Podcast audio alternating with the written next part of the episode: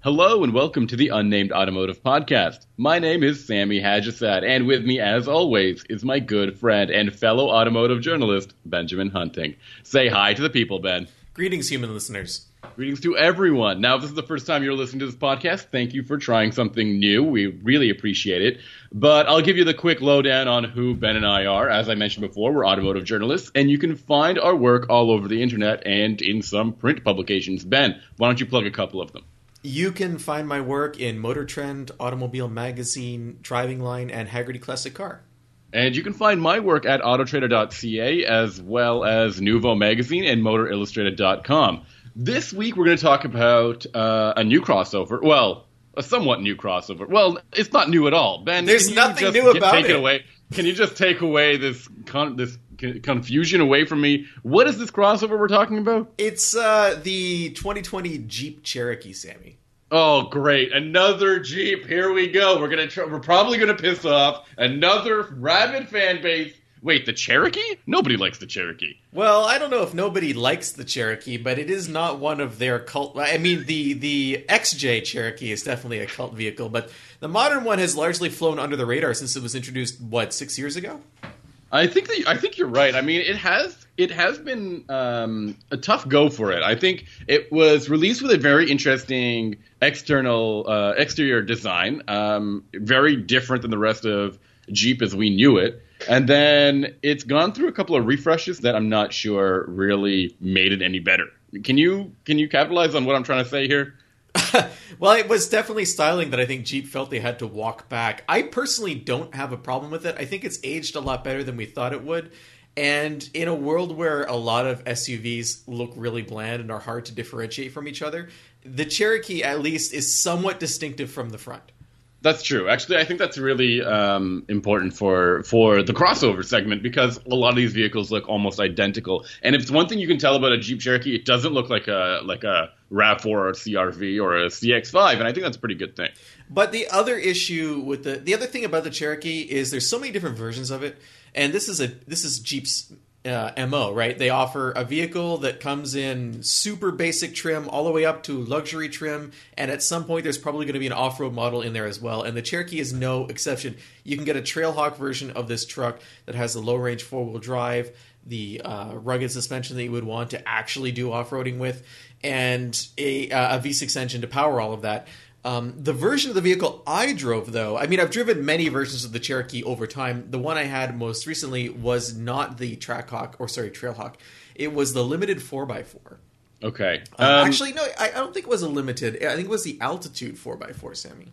It, it's easy to get confused. There are exactly 10 trim levels of the Cherokee. Uh, and that doesn't include front wheel and all wheel drive versions of the, uh, of the vehicle, which if that might double it up for some people. It's um, that's a lot of, in my opinion, that's a lot of, of choices. I don't think the CRV has that many trim levels. No, um, historically, and, Honda and, and Toyota have been less generous with trim levels.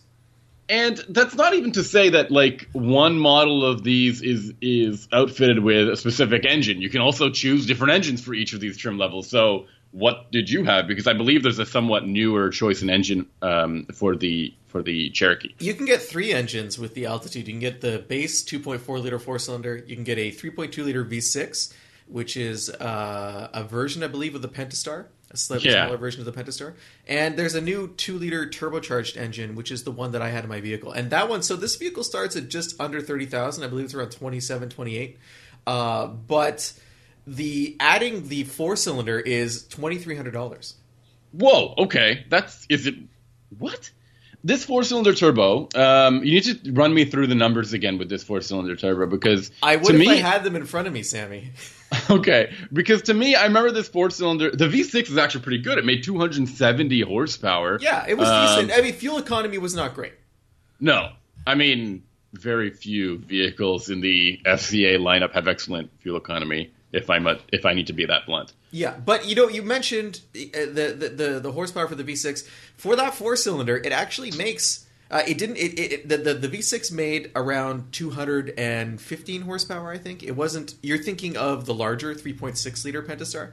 The 3.2 was just over 200 because it's the uh, two liter turbo four makes 270, which is 56 more than the V6. Actually, I think it's just 56 more pound feet than the V6 uh, at 295 pound feet of torque. I'm going to start that whole sentence over. Okay. Are tur- you? Sh- hold on. The Stop for a turbocharged, the Turbo 4 makes 270 horsepower and 295 pound feet of torque.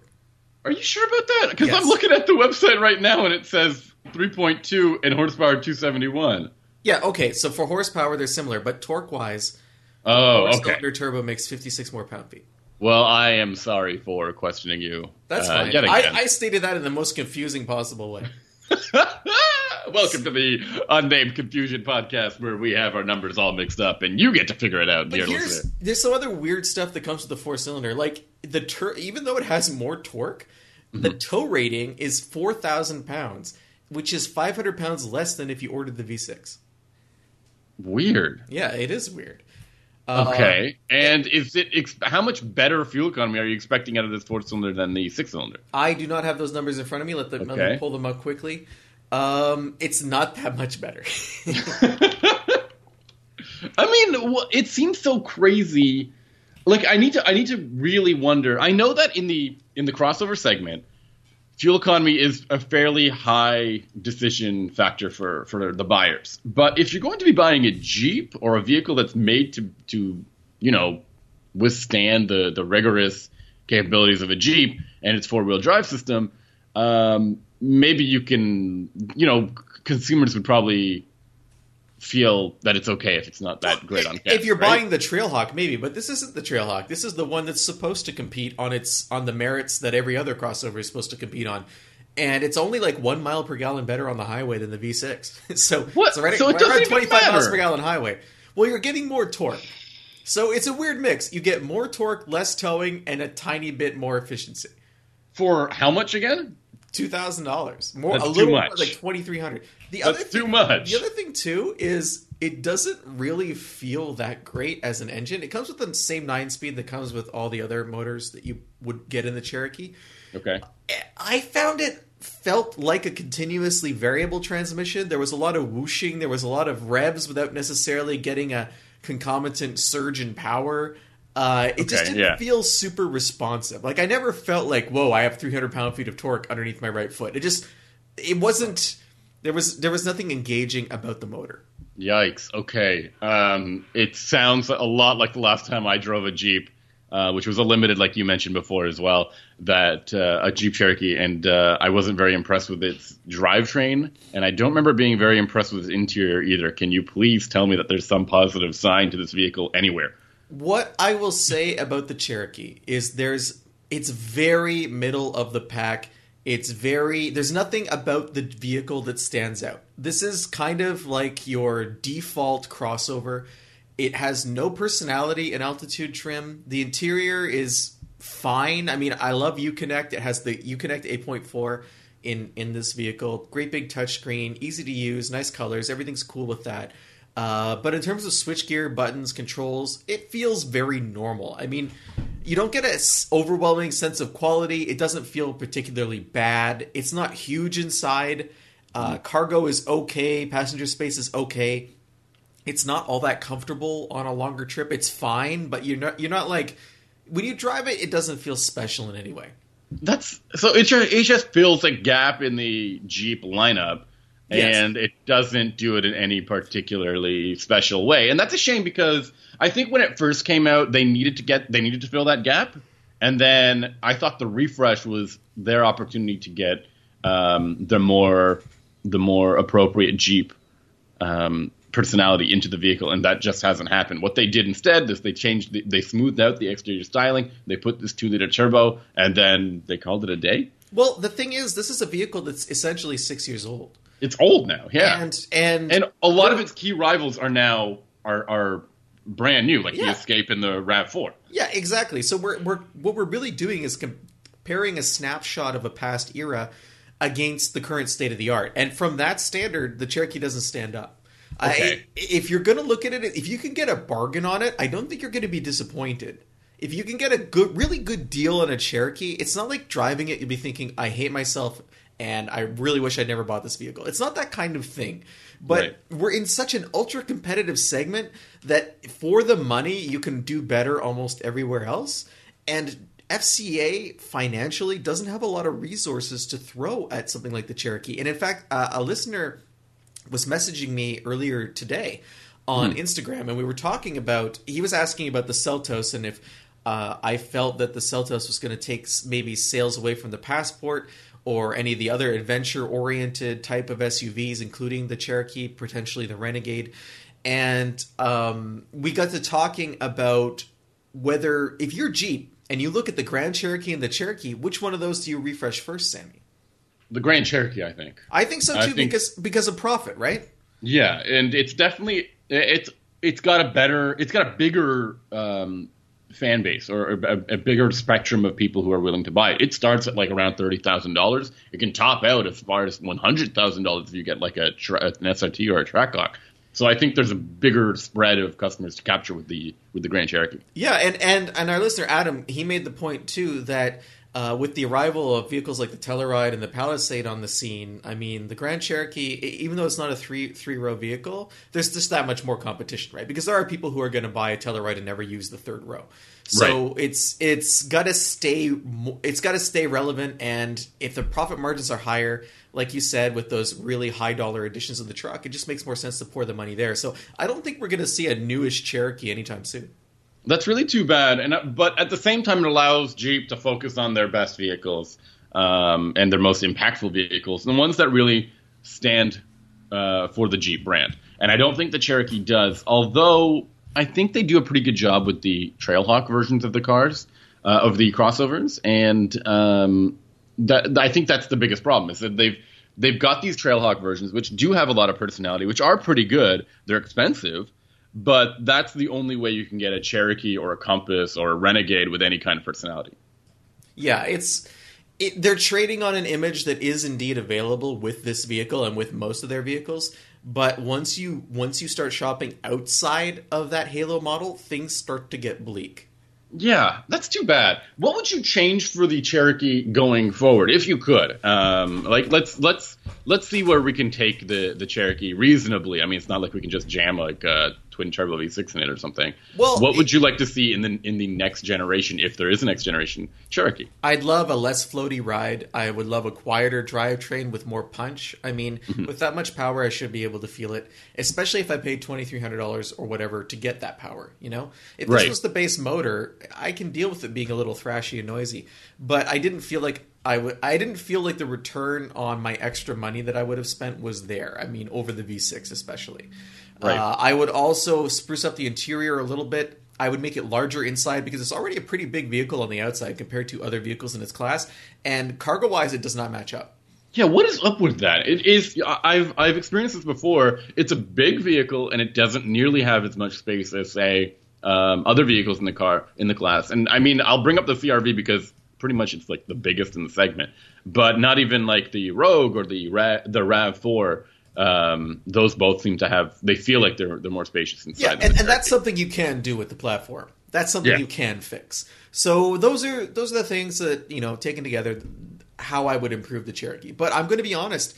Mo- there's going to be always a glut of vehicles in this compact to larger compact crossover segment that are just there to to fill a hole in the showroom, as you said earlier, and to sell to a certain customer at a certain price. And they're not meant to be interesting, and they're not meant to be particularly engaging, and that's just how they're going to be. They can't all be home runs. And Jeep's are, Jeep's decided the Trackhawk. Sorry, I keep saying that. The Trailhawk is the one that you know is the interesting member of the family, and that's just how it is. So besides getting uh, looking for uh, a good deal, that would be one reason you want to get the the Cherokee. Um, the other reason some people lean towards a Jeep is they think that you're getting um, a really solid all-wheel drive system. But I think I've noticed that many other vehicles in this class have pretty good all-wheel drive systems. You mentioned the the Rav4 uh, TRD model um, a, a week ago or two weeks ago, and then there's the always-on all-wheel drive system of the Subaru Forester. Does the Cherokee have any special element to its four-wheel drive system here? Not an not an altitude trim. I mean, honestly, the Rav Four was a better vehicle in every respect for the most part. Yeah. uh, and the the Forester as well. They're just more modern. Uh, it's it's not necessarily to knock the Cherokee. I mean, it's it's kind of sad that we're ganging up on this very old vehicle. You know, and it, You're saying it's an easy target. yeah, it's a very easy target. So it's you know, again, I, I guess I'd wrap up my my feelings by saying if you can get a deal, you won't feel terrible about it, but it's not something that should be in the top five vehicles you drive on your list. I want to go on a bit of a tangent from this um, mindset. I have had a lot of people talk to me about car, about vehicles that um, I wouldn't recommend. Something like a Nissan Rogue, for example. It's not my favorite vehicle in the class, but you know they've come to me and they've said we found a really really good deal on this Nissan Rogue. Is it really that bad that I shouldn't buy one? And sometimes if the sale is that good, then it's maybe it's worth taking that kind of um, j- jump at it. And. I think the same can be said about a Cherokee. Well, the thing is, I mean, it's very hard to find a bad vehicle these days. They do exist, Yeah. but it's you have to work to get it. And Nissan is a, a is notable for they had they've had their dealers come after them because they are all about incentives. And Right. they put a huge amount of cash on the hood of the car to move inventory. That's why vehicles like the Rogue are Uh, post amazing sales numbers in the United States. But the dealers are tired of it because they don't make any profit, and you get associated with a very you know low resale value brand that is only able to sell cars because of incentives because new product isn't coming along.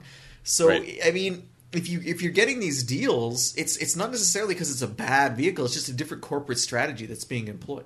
Absolutely, and I mean, I think what you said is is very important. There are very few truly awful vehicles and cars that would that will leave you frustrated, angry, and regretting your decision of your purchasing decision.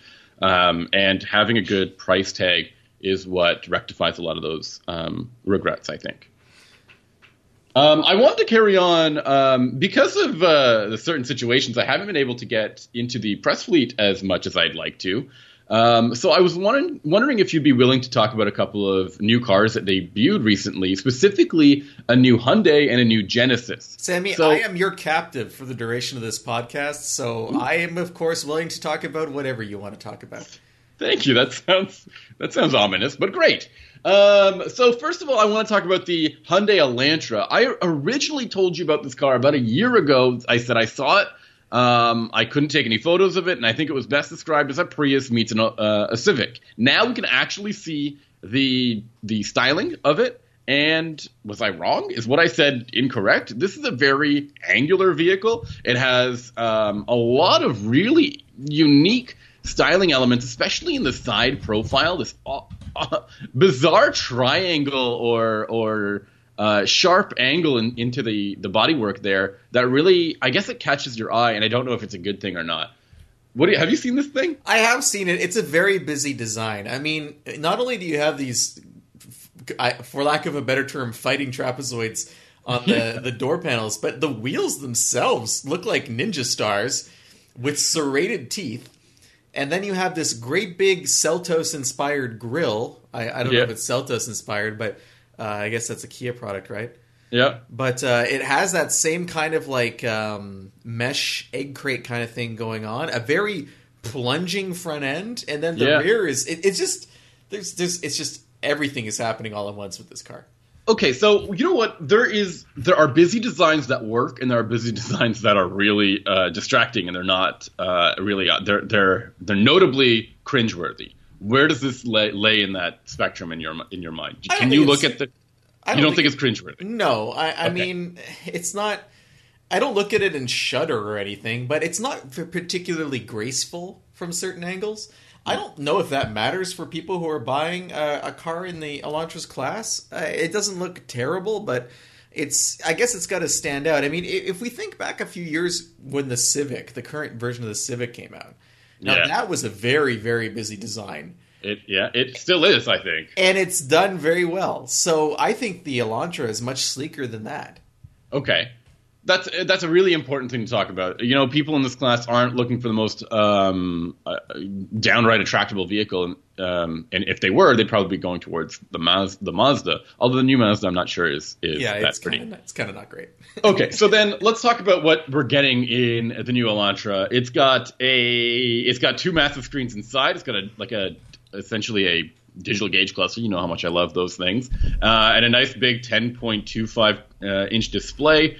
Um, it's a it's a pretty good looking design, with the exception of these three lines that run the course of the dashboard and link up all of the vents that are used on on the interior of the vehicle. Have you seen this too, or should I send you a you photo don't, you don't, you don't like this? It's a very. I mean, I don't know how I feel about that. You like that? I don't dislike it. Okay. Um, and then another thing to point out about the about the vehicle, it's got um, a couple of engine options: a two-liter four-cylinder engine that makes 147 horsepower, 132 pound-feet of torque. Essentially, what we already know in the Elantra. This is going to be combined to a CVT. There will also be a hybrid model, which Yes. is uh, very exciting. It will use a 1.6 liter four-cylinder engine for a combined uh, with some electric motors for a combined 139 horsepower and 195 pound-feet of torque, which is very good. How many And- how many newton meters is that?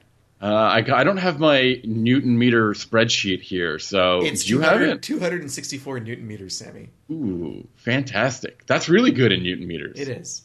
Um, apparently, we'll we'll get 50 miles per gallon. That's pretty impressive, man. It is, and it's nice to see you know a competitor for the Prius, which is in some ways what this is. Or the Elan- or the Corolla hybrid, right? I guess so. Yeah. I think mean, that's the more appropriate. It's they're I- in the same segment. yes, but price wise, I mean, it's going to undercut the Prius, and it's from another manufacturer. So I think I think that car's in the conversation too. So this is pretty cool, um, and I think it's it's always good. I love it when cars in uh, or vehicles in these really mainstream segments do something um, creative, uh, be it through the design or through the powertrain.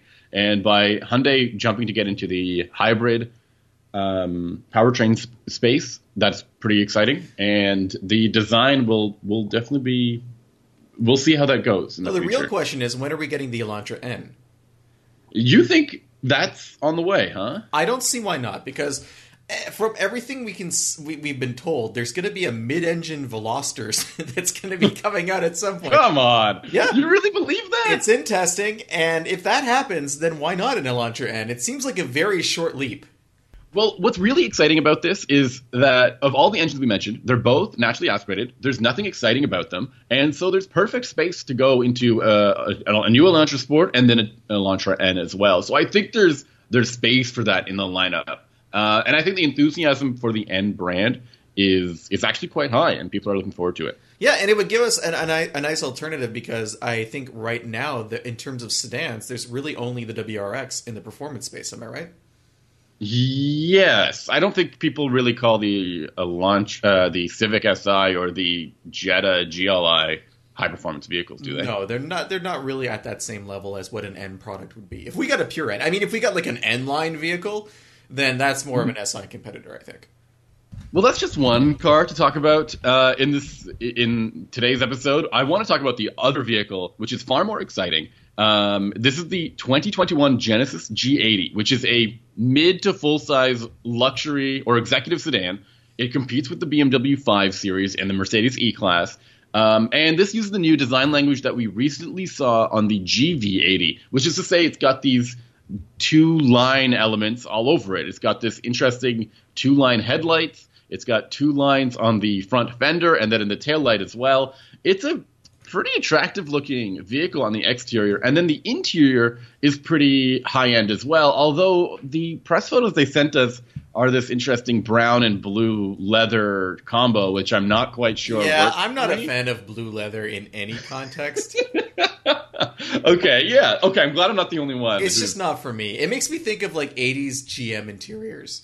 I'm not saying the execution is like that. I just don't want that color.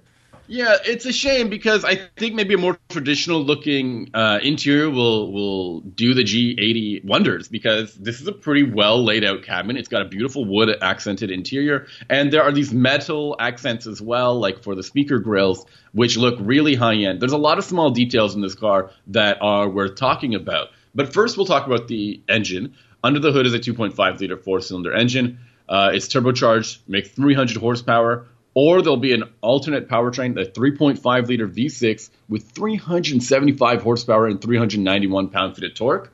Um, it's built on a rear wheel drive platform. I'm not sure yet if there's an all wheel drive um, powertrain. I think there some- definitely would be. I mean, doesn't it share its platform with the SUV?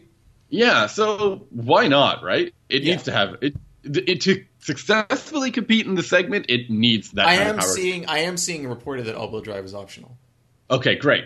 And then you've got a ton of screens, a huge 14 and a half inch uh, touchscreen, and there's also a weird rotary knob that it's like this interesting. Um, yeah, what's the deal with rotary knobs? I What's the deal with your fascination with rotary knobs?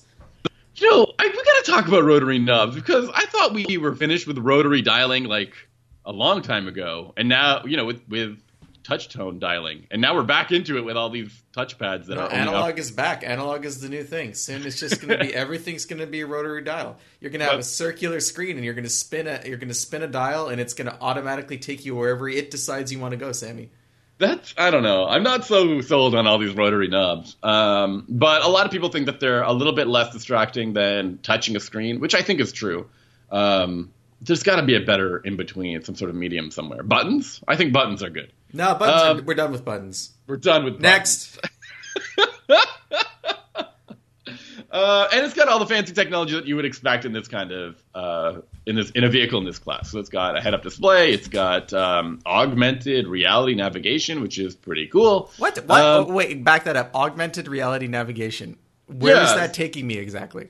So, well, it takes you where you where you want to go. You punch in your destination, and as you're um, approaching an intersection, the navigation instructions will feed onto the sc- onto a video display of where the car is heading on the screen. So it's that- a head-up display. What makes it augmented? So, okay, it's not a head-up display exactly. So basically, using the front-facing camera for parking, um, it will um, play the video feed of that front-facing camera into your infotainment system. Okay, and then as you're approaching a street, it will tell you what that street name is, and it will tell you whether or not your turn is coming up or not. This is And- called navigation. I'm still I still don't understand. but it uses the real-time video feed. Ah, let me tell you about another real-time visual feed available to everyone who owns a car, regardless of price point. It's called the windshield. Yes. Why do I have to look And your away, eyeballs. Why do I have to look away from the enormous windshield screen in front of me at the smaller screen on the dashboard to see the street name when it's clearly indicated on a sign on the road itself? Look at this guy. I'm so good at navigating by myself. Look I at this guy. the- I He can uses- read all the screens. He uses his all the street eyes. signs. I just don't see how this is augmented reality. It's not telling me anything my eyes can't tell me. Augmented reality is when you look out a window and, like, in a sci fi way, it tells you how tall the building is, how many people are in it right now, what businesses are there, uh, whether the building has cancer, you know, like all sorts of, like, you know what I mean? And this That sounds like something any- our robot future nannies will be telling this isn't telling me anything. This is just like, hey, remember eyes? This is what eyes look like. Yes, that's true.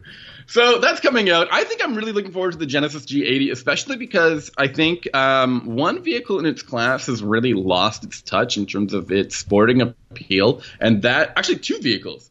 There isn't really a competitor in the segment that's strong from Infiniti or Lexus. Um, the G, what it was, what did they used to be called? The GS from Lexus hasn't been updated in a long still time. Still, what it's called. Yeah, it hasn't been updated in a long time. I don't think it's particularly competitive, and there isn't anything from Infiniti that's worth talking about um, in this class either. So Genesis maybe have, has a place to find some success here. No, definitely. I agree with you.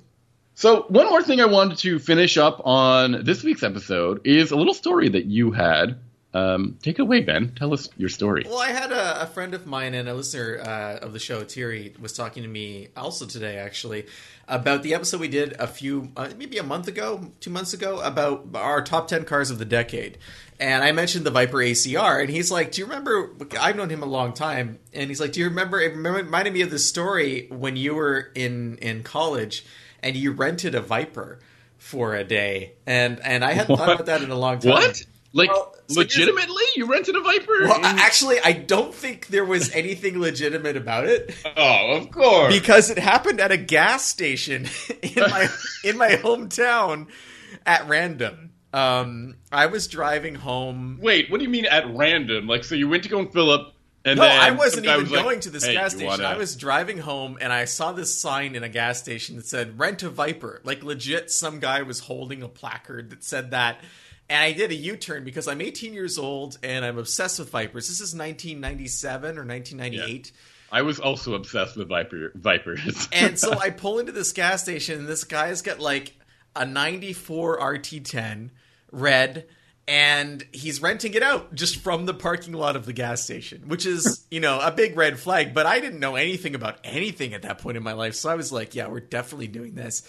And uh, I get out of the car with my buddy, and we go over to the guy, and we're like, asking him what the deal is and there's no insurance there's no nothing i just need a driver's license and i can drive it for three dollars a kilometer so in american dollars that's about probably at that time two dollars a mile Ooh. and it's it's a little weird to be renting a car like by the mile there was no initial fee or anything like if i had driven it one mile it would have cost me two dollars yeah. but uh, I, I'm like, okay, this sounds great. And I didn't have any cash on me because I'm a teenager and I have no money. And my friend who was with me, he had some cash. And so we go up to him. We're like, "Hey, we'd like to, to rent it." We're like, "Cool." So we, we I signed whatever sketchy paperwork they asked me to sign. He actually had paperwork though. well, I, I don't remember. was it like ass- handwritten, like uh, my name, Ben Hunting, will not? I assume I signed something. Come on. because the next part of the conversation I remember definitely. It's because we both walk over to the car, and the guy's like, "Wait, I have to come with you." And I'm Oh. like, "What do you mean?" He's like, "Well, you can't just take the car by yourselves. Like that's not how it works. I'm the owner, and I have to come with you." And my friend is like, doesn't have a driver's license, right? And he's fronted all the cash, and we've already given it to the guy, like whatever deposit for however many miles we thought we were gonna go. And uh, so he has to stay back at the gas station. So he he fronted the money and gets none of the none of the joy. None of it. He's, he has to not only that, but he has to wait for me because uh, he has no other way home. So like, uh, You're the worst friend. Oh God, co- conversely, he might have been the best friend. That's how you have to look true. at it. Anyway, so I get in the car. I've never driven anything fast in my life, right? Okay. Like I, I, I've been driving a series of pickups. They all have six-cylinder engines, and here I am. I'm given the keys to a 400 horsepower vehicle that is notorious for not being easy on its drivers. And uh, I take this thing out for a drive, and I'm, I'm I'm like super careful because I'm scared I'm gonna die. But I'm Yeah. also super excited because this is my dream car, right? Like this is the only modern car I have on the wall as a poster, like in that era of my life. And uh, we we get to a semi-rural part of the area where I lived, and the guy he keeps telling me to like go faster and drive quicker, and he's always pushing me. And we get up behind this slower driver, and there's a corner I can't see around the corner, and the guy's like. uh Guy's like, pass him, pass him. And like, I look over at him. He's like, he looks me in the eye and goes, don't even downshift. You have the power.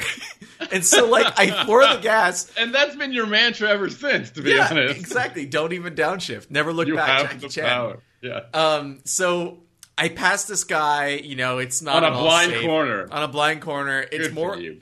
And then, like, I I remember being most impressed by the braking. I was doing like maybe 85, 90 miles an hour, and there was a stop sign, and like I hit the brakes, and like, boom, stop, no drama, no nothing. Right. And uh, anyway, it was a crazy experience. And I found out that the guy, he also had a Hummer H1. And his whole company was he just drove from town to town, renting out his personal vehicles. No, this And was not his actual line his of business. That Like, was his job. And so for like, I, I it cost me like ninety or hundred bucks. I think I did like thirty kilometers altogether, which is not a lot, but I didn't have any money, right? And Yeah. uh, it was amazing. It was like the highlight of my automotive experience for a number of years. And I didn't know anyone else who'd driven a Viper. I grew up in a small town. This is a small town where this is happening, so it was. It was quite an experience. I'm just glad I didn't die. Like the guy was seriously pushing me to do crazy stuff, and I didn't trust myself to do as crazy as he wanted me to be. Uh, but it was a really cool experience, a really weird. Ex- the, the older I got, the weirder I realized that was. Like at the time, Yeah. it was just like, of course, a Viper's going to fall out of the sky, and I'm going to rent it for three bucks a kilometer. But uh, now I realize that that should never have happened, and that it probably will never happen again. Do you remember how much you ended up paying? Like how how much you actually ended up paying then? Oh, yeah, it was like ninety or hundred bucks. Okay, cool. So that's actually a pretty decent drive, to be honest. Yeah, I thought so. I mean, it was a lot of fun, and I didn't have to pay for gas or anything. I can't imagine this guy was making any money at all. Like, it just seems, it seems weird. It seems like the kind of job you get to sh- prove to your parole officer you have a job, Yeah. so they don't put you back. There's a current system called Turo, which I believe is kind of like they describe it as Uber for your car. So you can let people not mean, live in your you car. mean Airbnb for your car? Airbnb, because sorry. Uber for your car is not a good pitch to a Oh, VC goodness. company because it's already someone's beaten you to that. Ben, it's been a long week. Come on, man. okay, yes. I also want to point out for- Sammy had a birthday yesterday, and ever Yeah. since then he's not been the same. I got too old. Um, so this is something that sounds a little bit more legitimate than a guy in a gas station. Oh, why? Because there's an app. If this guy had had an app, that would have been more more legitimate. I It was guess so. 1998. No one had apps. So this is where you can rent a car, exactly as you mentioned, um, on the internet, and um, it seems kind of neat. I don't know. Have There's- you looked in your area at on, on Turo to see if there's anything cool? Have I looked in my area? Of course I haven't. Let me do it right now. Uh, so I've looked in Montreal, and there's a section called like special interest or classic or something. Yeah. And on the entire island, there's only like two or three, and one of them was like a 1981 Chrysler Imperial or something, like the worst possible car you could rent uh, in terms of reliability, prestige, comfort, fuel economy. Um, I don't understand why that's even on there. So there's a ton of um, Model S's or Model Threes. No, I, I don't care about modern cars. I want to know if there's anything interesting you can do. Ah, like okay. because like, I see people going to like LA and they rent like a Porsche 944 instead of getting an Elantra at the airport, and that's I can understand that, right? Hmm. But I can't understand. I can't understand getting a crappy Imperial. That just doesn't make any sense to me. Okay, I'll try to find something for you, and then we can we can close out the the this week's episode. Let me see. Um, I got nothing, man. There's no there's nobody cool in my in my area. Well, we knew that. I mean, you know, Oh, Toronto. oh, womp womp. So I'm Um, looking right now in Montreal again. Uh, the first two results that pop up are a golf and a Malibu, so I might as well be at the airport. But I'm looking at more filters, and they have All Star Hosts, Deluxe Class, Super Deluxe, which are super exclusive cars for guests ages 30 and plus. Um, and I'm going to choose that. and hey, finally. I can fit that age class. Aw. So there are 17 super deluxe cars in Montreal. Almost all of them are Escalades or Range Rovers. I'm These not even kidding. Nothing. I've got. There's one Jaguar. Look at that. Okay, I could Uh, rent a AMG GT for six hundred and seventy nine dollars a day. That's wow. You had a. You realized you had a great deal back in whenever you drove that Viper. It's just crazy. type in Viper. Let's see what happens. There's another GT that's four hundred and twenty four dollars a day. Um, but other than that, it's all SUVs. Oh, there's an i8 for five forty a day and a nine eleven for three hundred a day. Okay, hold on. I can I can actually you can change the vehicle years. So let's go down to this. I don't know anything before 1990 or something. Nothing. I got nothing. No, it's it's honestly slim pickings. Oh, I've got three. Uh, 1980 Jimmy for 67 bucks a day. That's cool. A 300 ZX for 200. 60, si- wait, is it like a full size Jimmy or a small Jimmy? No, a small Jimmy. Okay, wow, that's terrible.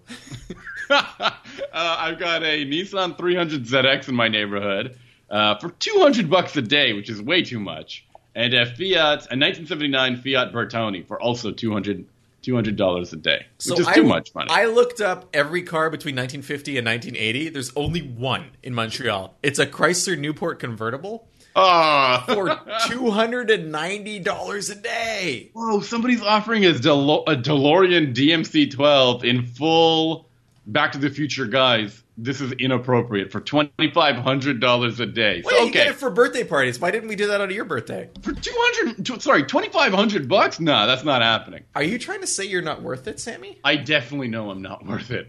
So, okay, maybe your backwoods, maybe everyone has a better. Uh, we're we're recommending if somebody offers you a cool car to rent at a gas station with illegitimate, without an app, with uh, illegitimate looking paperwork, and for a per kilometer um, rate, you should you should do it. But if Go they ahead. run up to you really fast in the middle of the night and say, "Take the keys to this car," and then run away, don't take that car. why? I, I can think That of a million adventure. reasons. A million reasons why, Sammy. I think I've seen that movie. Okay. So- yes, Well, I was just going to segue to the end of the podcast, but I think you, Oh. you beat me to it. I cut you off. so, Uh, if you want to hear more episodes of the Unnamed Automotive Podcast, the easiest way to do that is to head to our website. That's unnamedautomotivepodcast.com. And when you're there, you can see all of our past episodes. You can see photos of the cars we were talking about. You can see links to the articles we wrote uh, about or wrote in. Wait, what, what am I trying to say? We Just write. keep going. Just skip it. Okay. And additionally, you can subscribe to the podcast using your favorite podcast podcast client. You can do that on the website or even on your podcast app, which is pretty cool.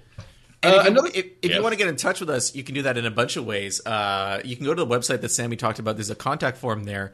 You can also get in touch with us on social media. Sammy prefers the cesspool that is Twitter. You can reach him at Sammy underscore ha, like you're laughing, or you can find me on the much friendlier Instagram at Hunting Benjamin.